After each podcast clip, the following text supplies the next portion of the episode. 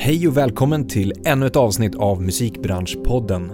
Jag heter Andreas Andersson och här träffar jag spännande gäster som delar med sig av kunskap och inspiration. Podden produceras av DMG Education som är musikbranschens digitala kunskapsarena med utbildningar, kurser och coachning för dig som vill utveckla din karriär. I dagens avsnitt träffar jag Åsa Jonsen och Agnes Hjalmarsson, båda från Popkollo. Åsa var med och startade igång Popkollo för drygt 20 år sedan och har sedan dess bidragit till vad det är idag. Idag fokuserar hon mer på vem kan bli producent som också är en del av Popkollos verksamhet. Agnes medverkade på sitt första Popkollo för 10 år sedan och har sedan dess jobbat med allt från att vara ledare till att till exempel utbilda kolloledare. Vi har ett härligt snack om hur och varför Popkollo startade, hur det har utvecklats till vad det är idag och vad det faktiskt betyder för många deltagare att få en plats, att vara sig själva utan att på förhand bli bedömd eller placerad i ett fack. Det här och såklart mycket mer, välkomna! Välkomna till Musikbranschpodden, Åsa Jonsen och Agnes Hjalmarsson. Tack så mycket. Tack ska du ha. Jättekul att ha er här. Kul att vara här. Ja, mår ni bra? Det är bra. Känns det bra vad vi pratar om att ni var behind the scene? Att ni inte är vana vid att, att sitta så här? Nej men det är lite, vem gav mig en mick? En mick, liksom. ja. ja. nej. Jag brukar vara den som står lite bakom kulisserna.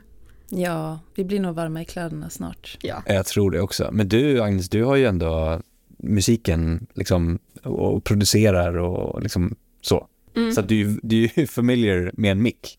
Jag menar att, att stå på scen men inte att vara den som kanske håller i micken. Nej. Jag brukar vara den som sätter upp micken eller kanske står bakom den som har micken. Exakt. Ja, ja. Och du Rosa?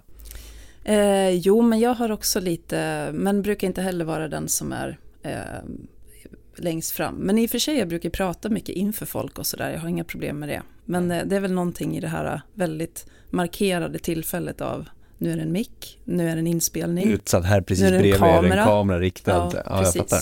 Men det är, ja, I vilka tillfällen brukar du prata med, liksom i grupper? Är det föredrag och Ja, gud, jag har hållit mycket föreläsningar och sånt där och ehm, i och med min roll också i mina jobb så, så brukar det bli, jag är ofta någon slags ledartyp som eh, upp och prata inför folk eller hålla en presentation. Vi har sponsorer där jag brukar liksom stå och snacka på och sådär. Jag brukar kunna eh, liksom ta de tillfällena ganska bra men jag har märkt att det blir att jag stänger av en del av mig själv. Liksom. Alltså att jag kan vara väldigt så här, nervös inför ibland. Och sen så när jag väl går upp då, ingen märker att jag är nervös. Eh, och efteråt, eller under tiden och efteråt så märker jag inte det själv heller. Nej. Men är den här, går in i någon slags roll eller?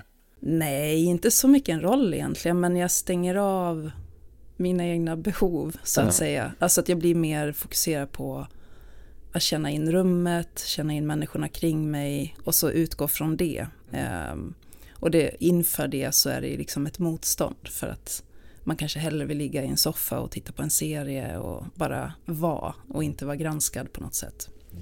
Men jag tycker också att det är väldigt roligt. Härligt. Och de här föredragen eller dragningarna, vad handlar de om oftast? Ja men det är mycket har varit i popkollosammanhang. Ehm, ja, det är faktiskt främst det. Sen, och, och liksom, sen kan det vara, jag har haft lite andra jobb också sådär. Alltså bara man måste ställa sig upp och prata inför folk. Ehm, Ja, ja men jättekul att ha det här. Eh, vi ska fokusera på Popkollo. Mm. Just det, där ni båda är involverade i, i allra högsta grad. Ehm, och du Åsa var ju med och drog igång det. För Ja. 20 år sedan nu då. ja, precis. Det har gått 20 år. Det låter jättemycket. Ja, det är jättemycket. eh, och det märks liksom Mm. i kroppen. Mm. Man är inte 23 längre. Har det pågått under alla 23 åren, eller förlåt 23, alla 20 åren, Ja, det har det. varje Eh, sommar? Ja, det finns ju på flera platser. Ja. Så att det, jag tror vi, eh, ja men första kollo 2003, eh, körde ett dubbelkollo 2004 och redan då hade vi tankar om att det här borde vi sprida till andra platser runt om i Sverige. Det fanns ju andra så här, feministiska initiativ och föreningar i Umeå, i Malmö, Göteborg. Så de bjöd vi in andra året. Eh, för vi hade redan då någon tanke om att så här, det här är ganska svårt att bara berätta hur man ska göra, utan vi Mm. ville liksom att folk skulle komma och uppleva det och liksom vara med om det för att sen kunna ta med sig det till eh, sina hemstäder eh, och kunna göra det där. Eh, och sen så sökte vi pengar och fick till ett spridningsprojekt eh, på tre år. Eh, och då var det verkligen starta i två nya städer per sommar. Eh, så det var en, liksom en expansiv period. Mm. och sen var det så här, okej, okay, nu har vi expanderat till en massa ställen och hur ska vi ta hand om det här? Liksom, vi hade ingen ordentlig organisation kan man säga för att upprätthålla en kontinuerlig verksamhet. Så då eh, startade vi ett annat projekt som var liksom kansliprojektet att typ eh, bygga upp en riksorganisation, eh, att få att värva medlemmar, eh, ja, sätta de här hållbara strukturerna, börja jobba med sponsorer mm och sådana saker.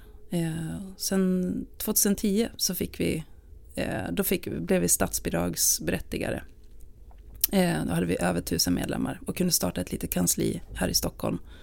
Ehm, ja, och på den vägen är det. Sen har det liksom vi har nog varit ganska bra på att ändå så bygga upp hållbara strukturer. Mm. Eh, vi har aldrig haft mycket pengar, men vi har varit duktiga med hur vi liksom fördelar pengarna eh, på ett sätt så att liksom de kollorna som har startat ändå har kunnat så här fortsätta leva och hitta sätt att liksom få ihop sin budget. Typ. Just det. Men eh, vi backar till den starten då. Varför startade det? Vad var grundidén? Ja, alltså Marit Bergman, popartisten, är ju den som kom med grundidén. Eh, och hon eh, var ute och turnerade som mest sommaren 2002 eh, och var eh, typ den enda kvinnliga akten eh, på många festivaler och ställen.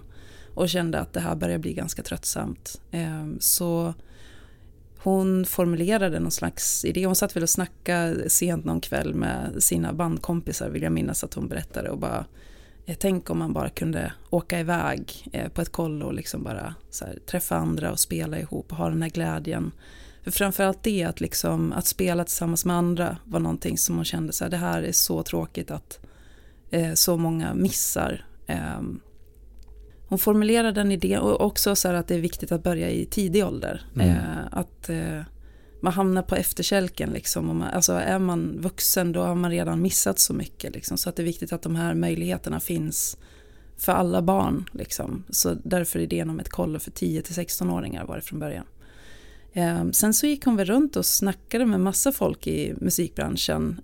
Och då var det Janne Kleman som då bokade på Hultsfredsfestivalen. Eh, han på någon fest tyckte att så här, ja, men det här det är en skitbra idé. Eh, den, den, ska vi, den borde vi göra i Hultsfred. Så hon skrev ihop ett litet A4, skickade ner dit och på den tiden så fanns det ju, det var ju Hultsfredfestivalen och så var det en massa verksamheter kring det. Eh, så många människor bodde och jobbade där eh, med olika kreativa eh, projekt och näringar och företag. Och så var det en person som heter Hanna Rotelius som fick i uppdrag att hitta en projektledare till det här och det blev jag. Och på den vägen är det. På den vägen är det. 20 år senare så finns det hur många kollon nu till sommaren 2023? Ja, det är en bra fråga. Vet du det Agnes? Det är väl, alltså det finns väl typ runt 12 föreningar, men alla gör inte sommarkollon. Mm. Och sen är det typ Göteborg gör ju alltid flera kollon, mm. så det är lite oklart. Mm. Men mm. Där någonstans. Om jag skulle gissa mellan 7 och 8 ställen och så varierande antal kollon på de ställena. Härligt.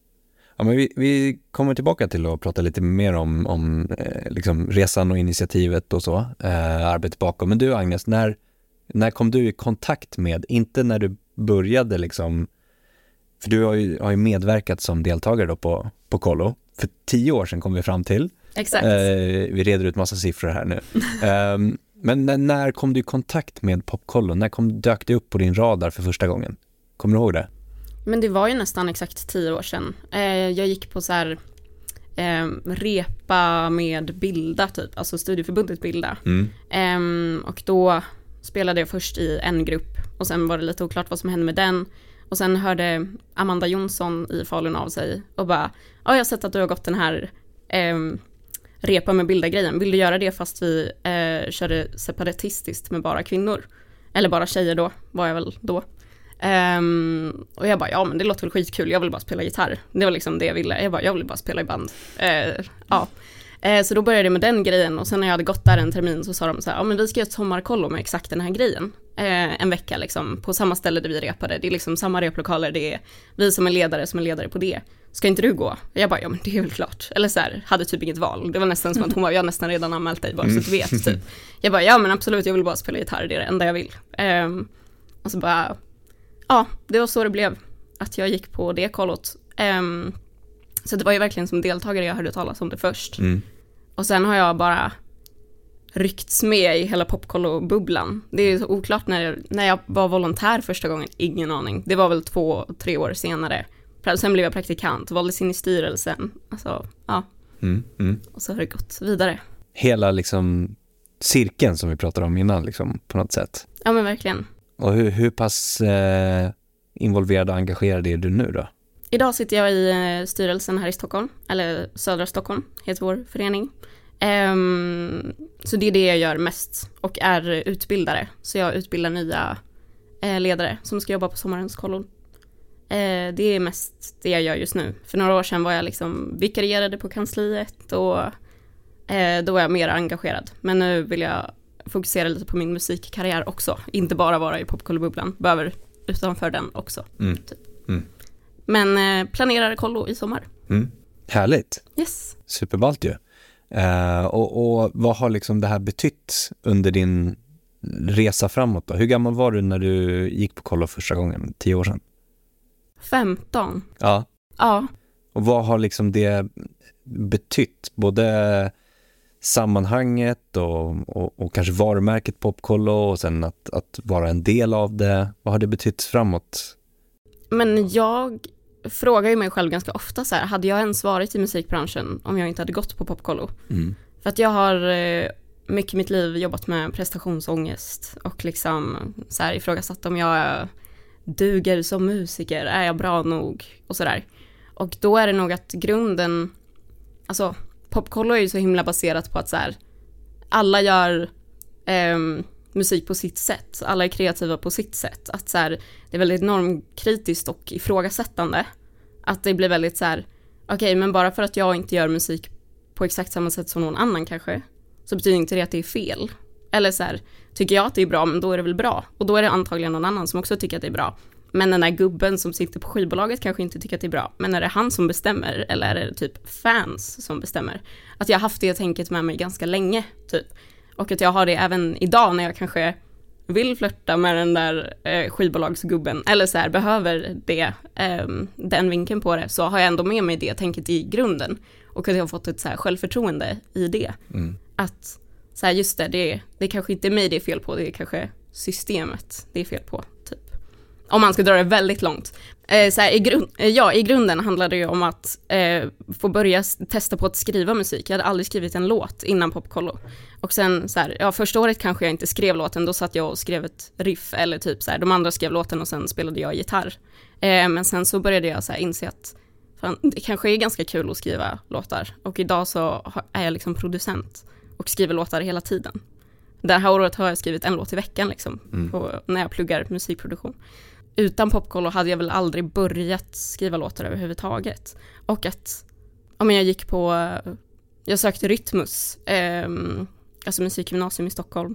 Och det var så här, jag vet inte om jag hade överlevt det året om jag inte gick på Popkollo. För att jag hade liksom Popkollos pepp och liksom, eh, ja men hela grejen av att Ja men det är väl klart att du ska spela ett gitarrsolo på den här låten fast du aldrig har spelat ett gitarrsolo. Vad, vad händer om vi bara eh, vänder på det? Om vi bara smackar på massa pedaler och bara spelar något coolt? Shit, det låter ju asfett istället för att så här, eh, komma från att eh, okej, den här manliga gitarristen spelade på det här sättet för 20 år sedan, nu ska du sitta och göra exakt samma sak. Att det blev ett mycket mer kreativt sätt att se på det, att utgå från sig själv kanske. Men även hitta andra idoler. Att jag insåg att så här, ja men det är ju eh, Lovisa, Sara Larssons gitarrist, är min största gitarridol. Inte typ Jimi Hendrix. Alltså jag har liksom alltid behövt liksom hitta andra inspirationskällor typ, Mm. har jag märkt. Mm. Och jag märker det hos många andra så här kvinnliga och eh, icke-binära musiker, att det är så här, man, man ser kanske inte upp till exakt samma personer, för att man kan inte identifiera sig med en gammal gubbe om man är en ung tjej liksom. Mm. Att det är väl det Popkollo har eh, gett mig, att så här, få andra vinklar som gör att jag orkar och eh, liksom vill fortsätta typ. Mm.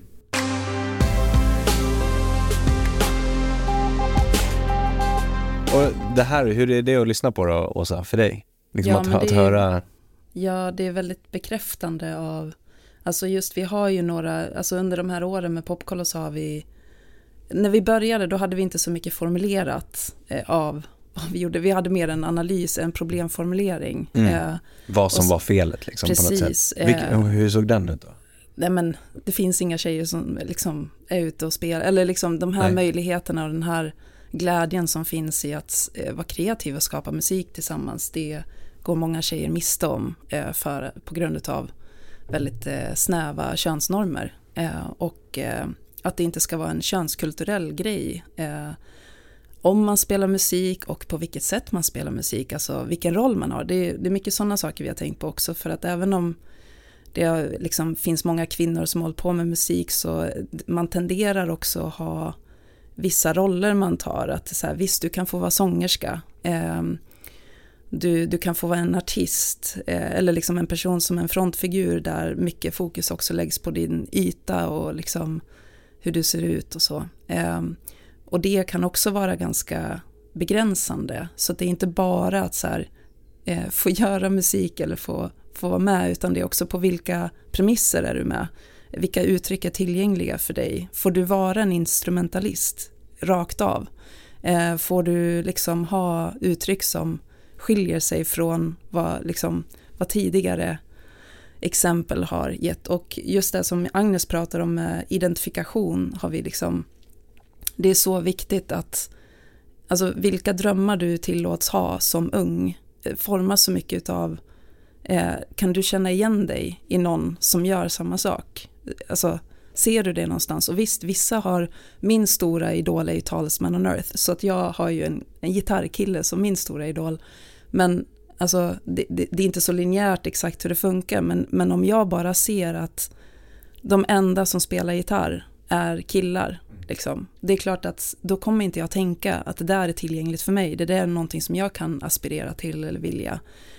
Um, och um, så att alltså så på Popkollo en, en viktig grund är ju liksom att ha ledare eh, som, eh, som är tjejer och transpersoner eh, som, som liksom kan vara, ofta så är det liksom någon som de här deltagarna eh, kan relatera till och känna liksom okej, jag ser dig göra det här, men också att det finns inte ett sätt att vara en kvinnlig musiker på, så att, att också ha en ganska varierad ledargrupp ehm, för vi vet att så här, ja, men folk som gör saker på olika sätt liksom. Eh, och att man kommer och inte så här, ja men det var du också inne på att det finns så här, ja Jimi Hendrix eller det här sättet att göra saker på. Inget ont om Jimi Hendrix men det finns många sätt att göra saker på och att varje ledare får friheten att också komma in och berätta om, om sitt sätt att göra grejer på. Eh, att gärna inte stå och säga liksom så här gör man, så här ska det vara, utan så här, jag brukar göra så här.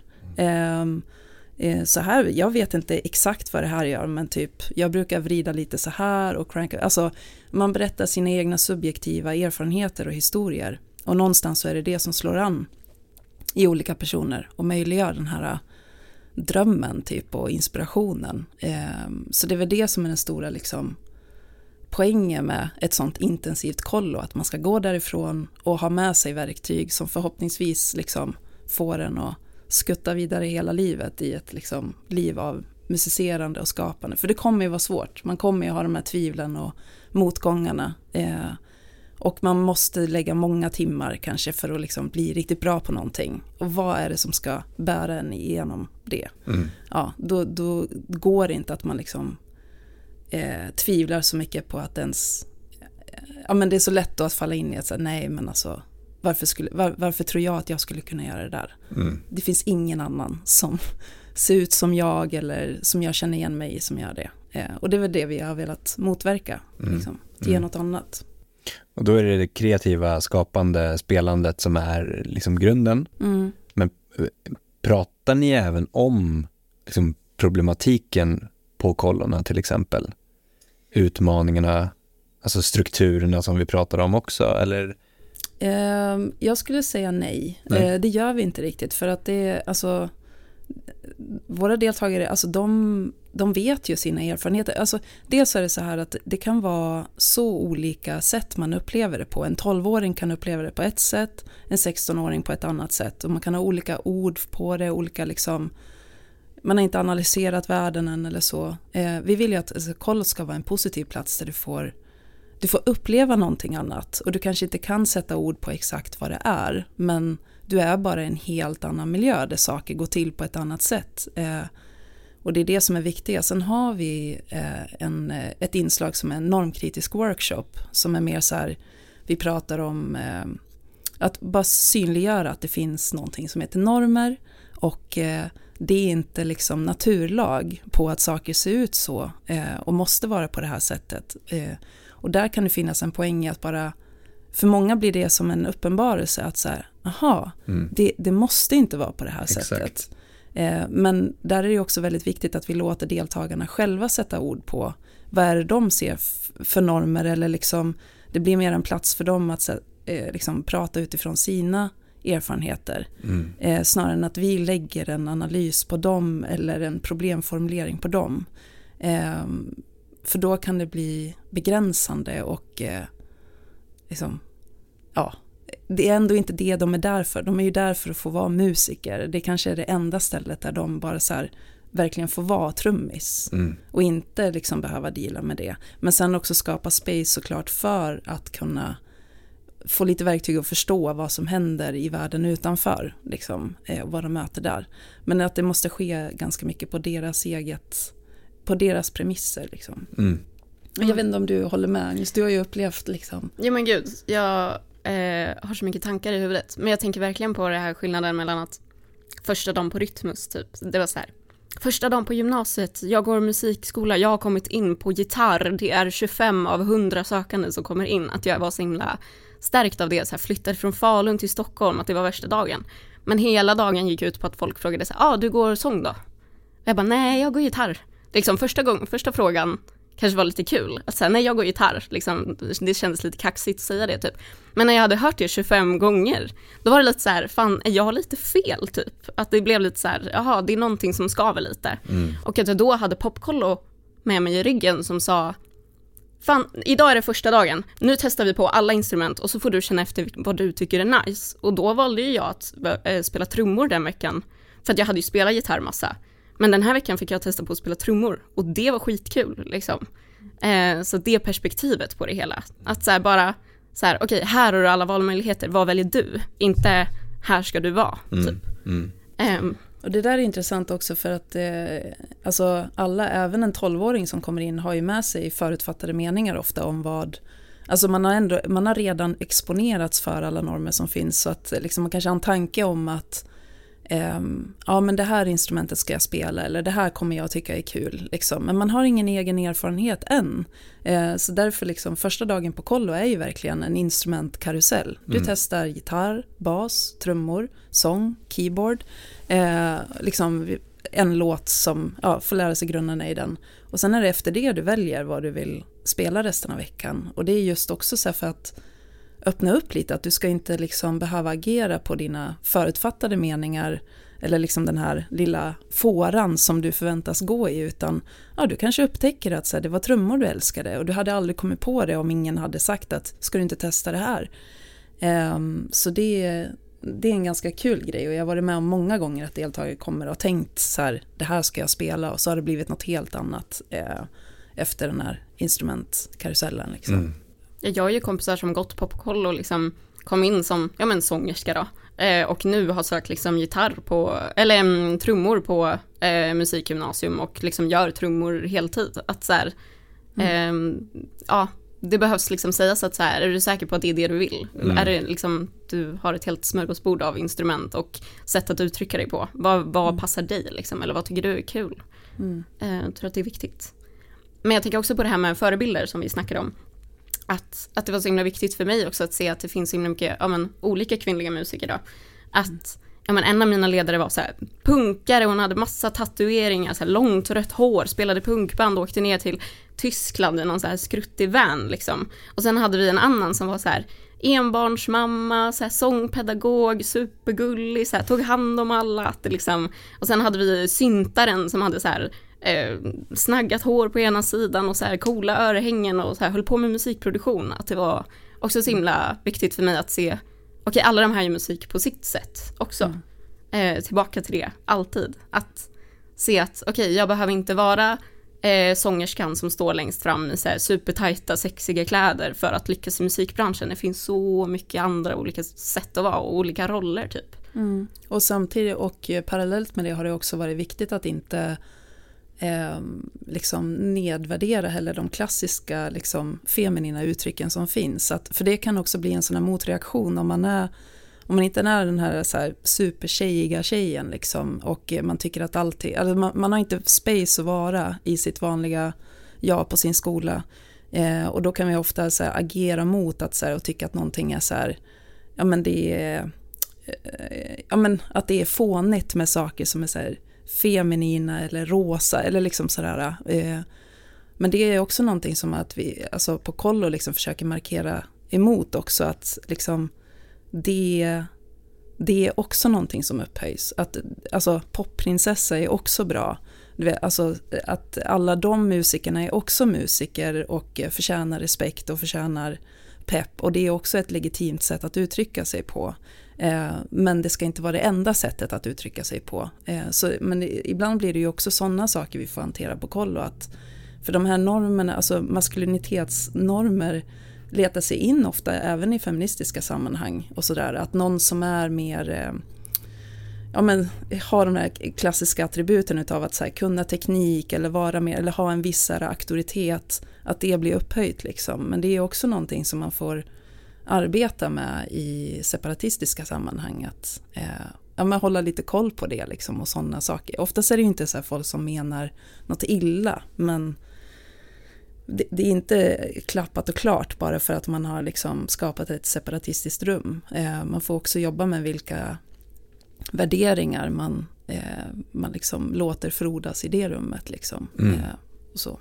Jag tänkte på det här med effekten av liksom initiativet på något sätt. Nu har ni haft det under 20 år. Um, hur är det att liksom se? Är det no någon slags morot att fortsätta vilja utveckla det till ännu mer, fortsätta vilja driva det år efter år?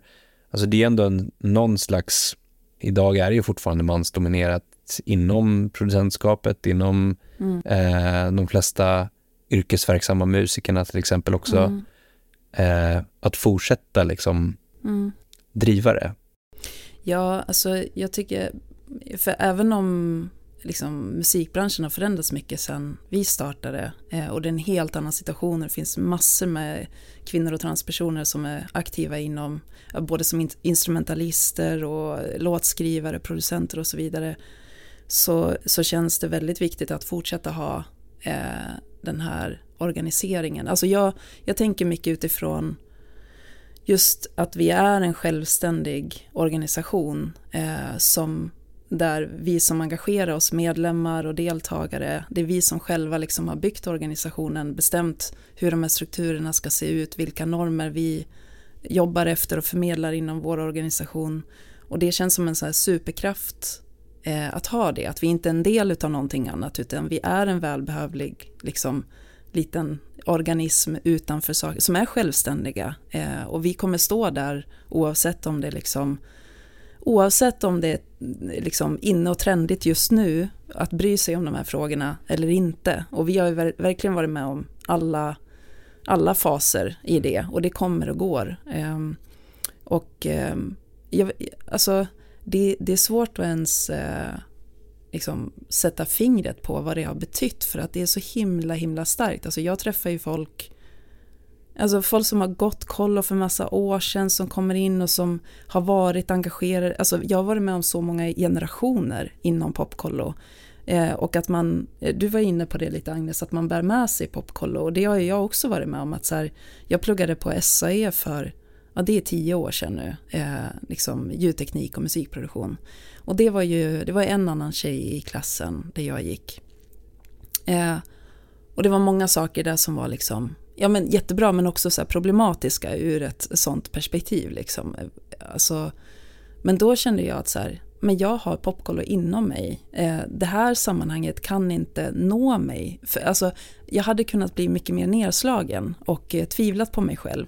Men jag kände liksom att nej men jag blir definierad utifrån det sammanhanget där jag är sedd och är en hel människa där alla ser liksom mina nyanser och mina olika liksom allt med mig. Eh, så även om jag inte fullt ut kommer till min liksom eh, eh, till min rätt i det här sammanhanget. Så det, det påverkar inte mig lika mycket. Liksom, för jag bär med mig det här. Liksom, jag har med mig någonting även i andra sammanhang. Och jag tror att det är så det funkar för många. Och att alltså folk som tidigare varit engagerade eller gått popkollo, att jag märker det, att de har fortfarande en stark eh, koppling till popkollo. Eh, det, det, vi har något tillsammans som, som inte försvinner.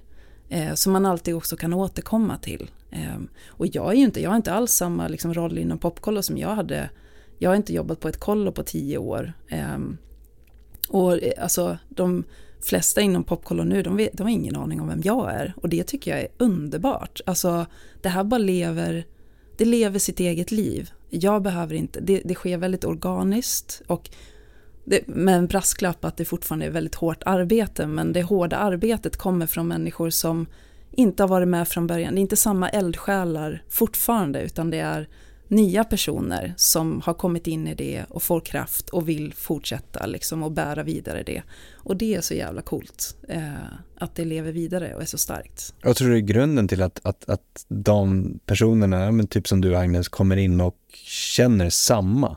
Alltså det, Mm. Det, är inte, det är inte självklart att man kommer in och känner den, även om man har haft en liksom bra känsla av pop, popkollo som, som kollo och man har haft en bra upplevelse, man har fått med sig mycket, men, men att den här eldsjälsbiten eh, som du pratade om, mm. eh, vad, vad, tror du har varit viktigt i liksom uppbyggnaden av popkollo, att, att det kommer så pass naturligt?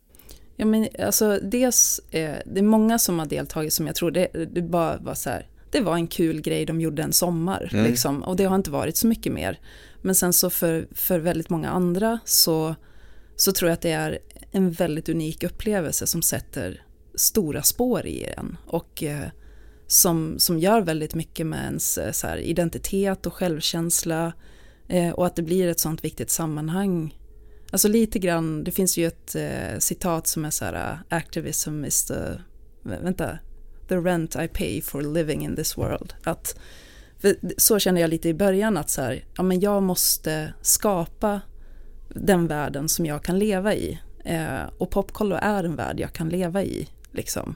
Utan popkollo så är den här världen mycket svårare att finnas i. Och det tror jag att det, att det finns den här eh, nödvändigheten i det för många. Liksom. Att det blir en så pass viktig, ett viktigt sammanhang och en viktig del. Eh, och då blir det också, men sen ska man också inte så förglömma att så här, det är jävligt kul. Alltså visst det är hårt arbete med att så här, dra in pengar, alltså arrangera, man kämpar på med mycket.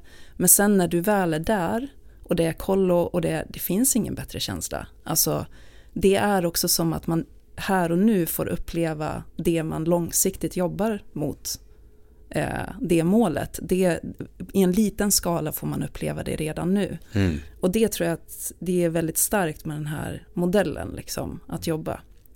Du får det här omedelbara liksom, också. Inte bara så här, ja om 50 år kanske vi har en jämställd musikbransch. Alltså lite grann så här, på ett sätt så, jag bryr mig inte, jo jag bryr mig om hur det ser ut i musikbranschen i stort, men jag kan inte gå runt och liksom tänka på det hela tiden. Nej. Men det känns som att så här, det positiva händer hela tiden i mindre skala, inom popkollo till exempel, eh, och många andra liksom. Ja men också att det här kollot blir liksom en stund att typ andas ut lite. Att, att det blir den här trygga, härliga platsen som livet borde vara. Där man inte behöver höra Adugor-sång varje dag. Utan det är så här, oh, shit, spelar du trummor idag? Fan vad fett, liksom. Mm. Att det är mer den eh, jargongen, eller vad man ska säga. Och typ, ja, men jag håller om de här introutbildningarna för nya ledare. Och att det är så många som är så här, varför lär vi oss inte det här i skolan? Eller varför um, det finns så många stora organisationer som borde höra de här orden. Eller liksom, um, men också en metod som vi har är rundor. Där liksom varje deltagare varje morgon får säga sitt namn, sitt pronomen och svara på en enkel fråga. Det kan vara allt ifrån så här, vad har du för färg på tandborsten till eh, hur är läget idag till har du något tips på vad du kan göra när du blir nervös? Att så här få, få utrymmet att både så här, testa sin röst varje morgon. Att så här, hur, hur känner jag att prata inför en grupp idag? Jag får en stund på dagen där jag liksom får ordet utan att behöva liksom armbåga mig fram och ta ordet. Eh, men också det är så himla viktigt för så många att få säga sitt pronomen. Att inte liksom eh, bli felkönad eller behöva liksom, ja men, eh, komma ut varje dag, utan att det blir liksom så här, okej, okay, vad använder du för pronomen idag? Det är liksom, eh, man har ju sett på eh, så här, avslutningsrundorna sista dagen på kollot efter den här slutkonserten när det är så här, okej, okay, vad tar du med dig från kollot? Och att det är så himla många som säger så här, men det här är första gången jag har fått vara mig själv en hel vecka. Och det är så här, mm. men hur kan inte skolan försöka skapa en sån eh, liksom miljö och eh, hur kan inte samhället vara ett ställe där folk får vara sig själv? Alltså alltid, varje dag, dygnet runt. Och då är det ju klart att man blir engagerad. När jag hör att en ungdom har fått vara sig själv en hel vecka, då är det ju klart att jag vill skapa det utrymmet flera gånger per år, om och om igen, för att fler ska få känna denna, alltså, få känna det, mm. helt enkelt. Mm. Så att det det känns mer som att jag, jag måste göra det här. Eller det är så här, jag skulle inte vara sann mot mig själv om jag inte gjorde det. Typ. Gud, jag blir så rörd av att bara prata om det. ja men jättemäktigt och eh, du var inne på det att du har ju burit med dig liksom popkollo som, som liksom eh, en del av din identitet nästan. Mm. Eh, och jag, jag, jag, tänker på just det här att, att tackla liksom eh, utmaningar också framåt som vi pratade om. Att men det här i pop alltså i kollo så finns det ju ett, ett, safe space, det är ett säkert rum, man är likasinnade. Eh, men när man kommer utanför den eh, bubblan eller vad man ska kalla det för, att fortsätta motivera sig själv och, och, och hålla liksom kontakten med li, de här likasinnade är ju jätteviktigt också. För sen kommer man ut då i den här liksom verkligheten inom citationstecken och kanske stöter på motstånd eller hinder som du sa att ja, men, mm. eh, förutfattade meningar att ja, men du, du kör sång. Mm. Eh, hur har Vilket du... Ju, det är inte fel att vara sångerska heller, det vill jag nej, säga. Nej, men när man inte är men, det så blir det svårt. Men det är de här inrutade, liksom, förutfattade roll, mm. rollerna liksom, på något sätt som har skapats. Eh, vad, hur, hur har du personligen tacklat dem, eller sådana utmaningar? Både att det känns som att jag har en popkollo-bubbla liksom runt omkring mig. Jag ser det nästan fysiskt som en så här rosa tuggummi-bubbla runt omkring mig där saker kanske, det tar lite längre tid för dem att tränga igenom. Eller studsa bort. Ja men exakt, ja. antingen studsa bort helt eller liksom, det är ett litet motstånd innan det tränger igenom. Eh, men också att jag verkligen tar, eh, tar reda på de här separatistiska, eller tar hand om de separatistiska rummen. Typ. Jag gick eh, Vem kan bli producent? Eh, jag tror att det var 2018, 19, nej 1920 måste det vara. Um, och att, ja men nu delar jag ju studio med tre andra um, som jag gick Vem kan bli producent med. Um, så där har jag ju kvar den grejen och att vi ibland ses och uh, har feedbackstunder tillsammans där vi liksom använder de här metoderna som vi lärde oss på Vem kan bli producent. Så här, hur ger man feedback? Hur tar man emot feedback? Att, så här, att säga vad det är jag faktiskt vill ha feedback på.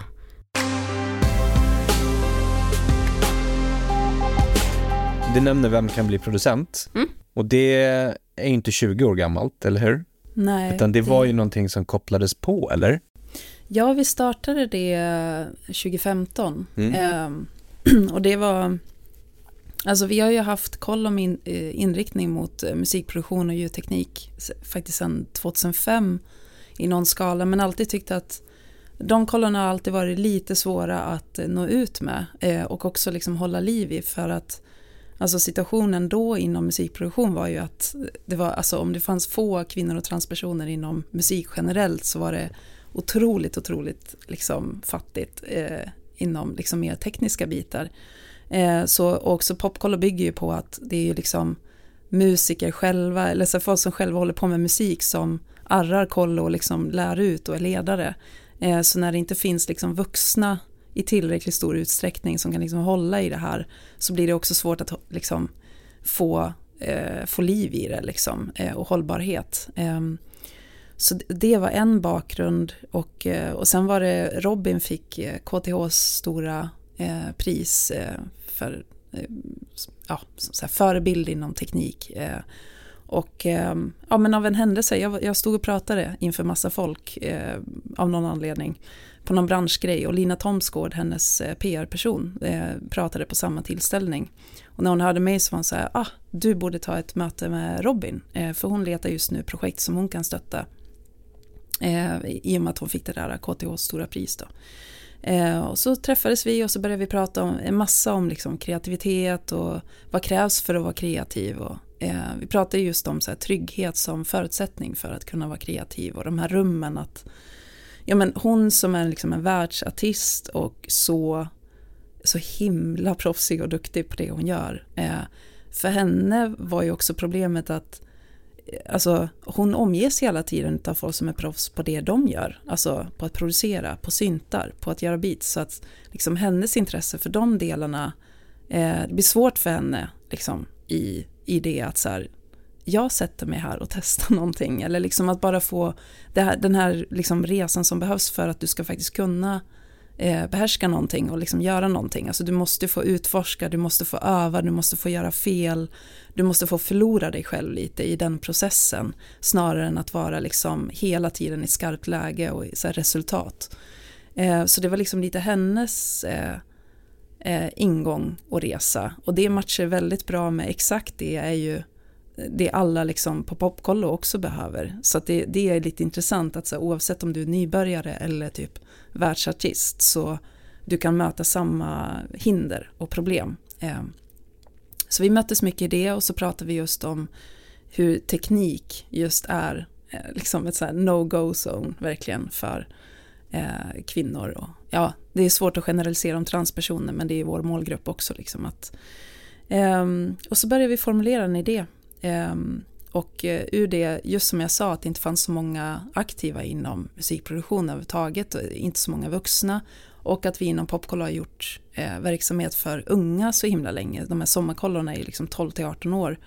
Men då så har vi ju så många som, eh, som har gått och som är verksamma och, sådär, eh, och som har hållit på många år som absolut inte är nybörjare. Men, men de har inget sammanhang, men de har fortfarande kanske ett behov av att också få fortsätta träffas, spela ihop, lära sig saker. Eh, så då föddes väl en idé om att göra en verksamhet som riktar sig till vuxna. Ehm, så då blev alltså ett producentprogram på 7-8 månader eh, för tjejer och transpersoner som är aktiva inom musikproduktion och mm. vill ehm, lära sig mer. Ehm, ja, sökte pengar, fick igång det där. Ja. Härligt, och det är ju igång också ja, löpande, eller? Vi håller precis på att avsluta vårt åttonde år. Ja. Åttonde omgång. Mm. Jättehäftigt. Ja, jag vet inte hur det gick till, men det, det gick i alla fall. Ja. Det lever. Verkligen, det är mm. superhäftigt ju att se hur, mm. hur det kopplas på. Jag tänker, liksom, framåt finns det ännu mer påkopplingsmöjligheter, även fast du inte ser dem nu. Men vad tror du, finns det liksom möjlighet till att göra det för ännu yngre eller för äldre eller för um, i ett annat format eller en annan riktning eller? Ja, det finns ju alla möjligheter. Alltså popkollarverksamhet, alltså Vem kan bli producent är ju i grunden också en popkollarverksamhet fast den är i ett annat format som du säger och eh, det finns massa, det finns ju redan nu, det finns kortare kollon, helger, eh, kortare kurser som, alltså den metoden och det upplägget som vi har inom Popkollo går ju att göra i väldigt många olika format. Ehm, det jag känner är att alltså, när vi startade Vem kan bli producent så blev ju det liksom ett nytt varumärke och att vi märkte att med det så nådde vi också en, en målgrupp som vi tidigare inte hade nått. Alltså folk som aldrig hade varit i kontakt med Popkollo förut eh, nåddes av Vem kan bli producent. Och jag tror att eh, att skapa liksom nya alltså varumärken, men nya liksom namn och nya liksom eh, inramningar eh, kan skapa den här möjligheten att öppna upp. Eh, för de som inte känner sig träffade av popkollo just, eller av någon anledning bara har kringgåtts av det, eh, så kan de tilltalas av något annat. Eh, och där låg en styrka tycker jag, att vi liksom lyckades krossa lite grann de här osynliga liksom, strukturerna för vilka som popkollor nås av. Och, eh, så Man får ju, alltså varje organisation och varje varumärke får ju liksom en identitet som så här, den träffar vissa väldigt hårt och väldigt bra och väldigt rätt. Medan andra känner sig så här lite eh, alienerade av det eller liksom inte, ja, det bara, det bara når inte dem liksom. Så jag tror att det finns ju mycket så tankar om, eller så folk kan bli så här, men kan man inte göra något så här, vem kan bli bransch? Nej men jag vet inte, att man bara, så, men, men jag tänker att eh, nej, men man kanske bara ska ha ett helt annat namn, alltså skapa något nytt istället. Visst, det är mycket med att starta något nytt, men det är också det som möjliggör det här att nå ut utanför det vi redan når. Eh, så där går mina tankar. Sen har vi alltid en, liksom, vi har en så stark bas i Popkollo med den utbildningen som Agnes pratade om, ledarutbildningen som vi har haft sedan 2012. Den är ju så solid, alltså vi har liksom så bra verktyg för att kunna starta upp nya verksamheter och introducera nya människor eh, och ta fram nya format. Eh, för grunden finns där. Liksom. Men sen riksorganisationen är ju så jäkla taggade på allt. Alltså kommer vi som förening och bara, vi vill göra den här grejen. Och så länge det liksom är inom popkollo så här, värdegrund och funkar med metoderna, då är det ju alltid så här, ja, kör. Ja. Det låter ju askul. Liksom. Mm. Det finns alltid pepp inom organisationen att här, testa mm. nya gränser och liksom köra på. Mm. Verkligen. Mm. Vi har inte pratat om det så mycket, vad musiken i sig har betytt för er, alltså som individer, vart den kommer ifrån så att säga. Om vi, om vi börjar med det Agnes, vad, vart kommer musiken in någonstans? Nej, men, vad har den ehm, betytt? Eh, men allt känns som att alla alltid säger. Men det är så här, vad skulle jag annars göra om jag inte gjorde musik? Det, det är ju typ på den nivån. Att det är så här, skulle väl kunna bli något med siffror och ekonomi eller plugga. Alltså jag har alltid varit ganska bra på att plugga så det känns som att så här, ja jag hade kunnat bli vad som helst annars men det är musik som har fastnat liksom. Det är det som känns eh, kul och givande och det är där jag alltid hamnar på något sätt. Även om jag tänker att jag kanske borde avvika ibland så blir det som att nej, jag hamnar i musik, mm. alltid. Mm. Typ. Och vad, vad, vad, var det första liksom musikkopplingen eh, som du mm. hade? Kommer du ihåg någon sån? Jag har ett minne av att jag sjöng Jag vill vara din Margareta på dagis. Det var min stora grej ja. eh, då. Um, men sen så mina föräldrar satte mig i så här pianon när jag var typ sex år, ganska tidigt i någon så här pianogruppsexperiment på kulturskolan typ. Men sen så, eh, min pappa hade lånat ut en elgitarr till min kusin och så fick han tillbaks den. Och jag bara, oh det här är coolt typ.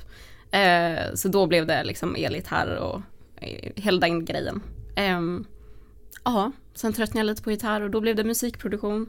Så idag pluggar jag musikproduktion. Men det är liksom livegitarrist och musikproducent som är min grej, har jag märkt. Mm, mm. Eller i alla fall just nu, vem vet?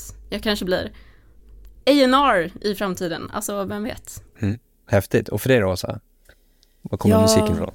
Ja, alltså jag är en sån person som eh, alltid har Nej, men jag älskar musik och jag behöver musik. Jag behöver både lyssna på musik hela tiden och jag har haft en väldigt stark, eh, ett starkt behov av att spela musik och skapa hela tiden. Eh, men jag har inte gått några, det var lite sådär den här klassiska att min bror eh, satte sig i kulturskolan, fick gå gitarrlektioner och jag snodde eller liksom lånade hans gitarr och lärde mig själv. typ. Så att jag, förutom att jag tog några så privatlektioner i gitarr när jag var 16 så har jag ju bara lärt mig själv och liksom spelat i band och gått den vägen. Jag tror att så här, min viktigaste ingång i popkollo har ju varit det att här, liksom just verkligen på riktigt uppleva hur man kan bli utestängd från någonting och eh, jag tror inte att jag har saknat så mycket liksom rent innehållsmässigt att gå en utbildning eller så för att jag har liksom, jag tycker om det sättet jag har lärt mig att spela på men Däremot så har det ju liksom skadat mitt självförtroende. Eller liksom att jag, jag har suttit så många år på min egen kammare och liksom inte vågat spela upp för någon annan. Um, men sen de senaste tio åren har jag liksom ja, pluggat också musikproduktion, vilket jag ser som en väldigt lång väg, väg för mig till att jag bara egentligen vill spela i band. Men bara så här, hur kan jag liksom göra allt utan att behöva involvera någon annan och utan att någon annan ska behöva höra det jag gör så jag slipper skämmas. Eh, men sen så jag har lärt mig väldigt mycket saker men nu har jag spelat mer i band och spelat mer live och sådär och behöver spela musik hela tiden eh, för att må bra. Tyvärr så jobbar jag heltid så med andra saker som inte är att spela musik. Eh, så det, det är en sån här struggle, eh, verkligen. Mm. Och vad kommer passionen från eh, för de här frågorna då? Och liksom starten av Popkollo som vi pratade om, att det var så, var det självklart att tacka ja till den frågan som kom där för 20 år sedan? Ja, det var självklart att tacka ja. Eh, men det var liksom nästan som att det var någon annan som identifierade mig som att jag var feministiskt intresserad på något sätt. Eh, jag hade inte så bra koll då. Jag tycker inte att jag hade någon vidare analys eller något så politiskt intresse eller sådär. Eh, men jag var ju extremt musik, alltså en stor musiknörd och ett stort fan av Marit på den tiden och gick och hoppade på hennes konserter och sådär. Eh, och att jag liksom älskar att spela musik så att och när jag liksom, man är i en sån situation, man pluggar, Eh, I Hultsfred finns inte så mycket annat där att göra, gick i music management där. Och eh, jag minns det som att så här, all min lediga tid la jag på att jobba så mycket ideellt jag bara kunde, både i rockparty med Hultsfredfestivalen och alla deras här, året runt konserter och varenda chans jag hade att eh, få mer erfarenhet och komma in i branschen eller så på något sätt få uppleva det, det tog jag. Så att, att också så här, få projektleda en sån grej som Popkollo och få det att hända, så här, börja söka pengar och bara forma det från grunden. Det är klart att det var superspännande och helt rätt för mig eh, att göra det. Mm. Avslutningsvis då, vad ser ni mest fram emot inför sommaren 2023s kollon då? Åh, oh, det finns så mycket som jag är taggad på. Men jag brukar alltid tänka tillbaka på att se liksom de här ungdomarnas typ resa. Ja. Att man ser dem så här första dagen, de så här kommer till kollot, alla är jättenervösa, man märker att någon är lite så extra kaxig för att det är någon sorts fasad typ. Att man så här, man ser hur, um, hur de här personerna liksom gissar hur de borde vara, typ. Mm. Och sen att få se liksom den här resan under veckan när de så här bildar nya band, lär känna nya människor, lär sig massa saker och sen står där på avslutningskonserten och är bara helt sig själva och allt är fantastiskt och det är så här, nya låtar och någon har skrivit först, sin första låt, någon spelar trummor för första gången, någon står på scen för första gången och så har man den här avslutningsrundan när alla bara gråter och kramas typ. Mm. Eh, det är jag väldigt taggad på. Det där har inte jag upplevt på så många år. Jag saknar det. Men jag jobbar ju mer med Vem kan bli producent nu så att det är jag är i fasen av att eh, avrunda det här årets program och eh, få våra sponsorer att vilja fortsätta stötta oss nästa år så att vi kan göra en, ett nionde år helt mm. enkelt. Eh, men jag, jag, jag, ser fram emot att så här, avnjuta popkollo på avstånd och bara så här, att det är så häftigt att det bara så lever vidare mm. och eh, jag är på semester. Vi söker volontärer, du får smita förbi och diska lite någon dag och ja, känna... absolut. Känna atmosfären igen. Mm. Exakt. Ja. ja men härligt. Hörni Åsa och Agnes, det var jättekul att ha er här och prata lite grann. Jättekul att vara här. Tack. Lycka till framöver. Tack ska du ha. Jättestort tack för att du har lyssnat på podden idag. Det uppskattas verkligen. Kom ihåg att följa, stjärnmarkera, gilla, dela, kommentera för att hjälpa till att sprida kunskapen i musikbranschen. Vi vill också jättegärna höra från dig. Vilka utmaningar står du inför? Vad tycker du är svårt? Vad tycker du är lätt? Vad vill du höra? Vad vill du veta? Vad vill du lära dig? Hör av dig till oss på info at dngeducation.se. Tack för idag och ha en fortsatt härlig dag.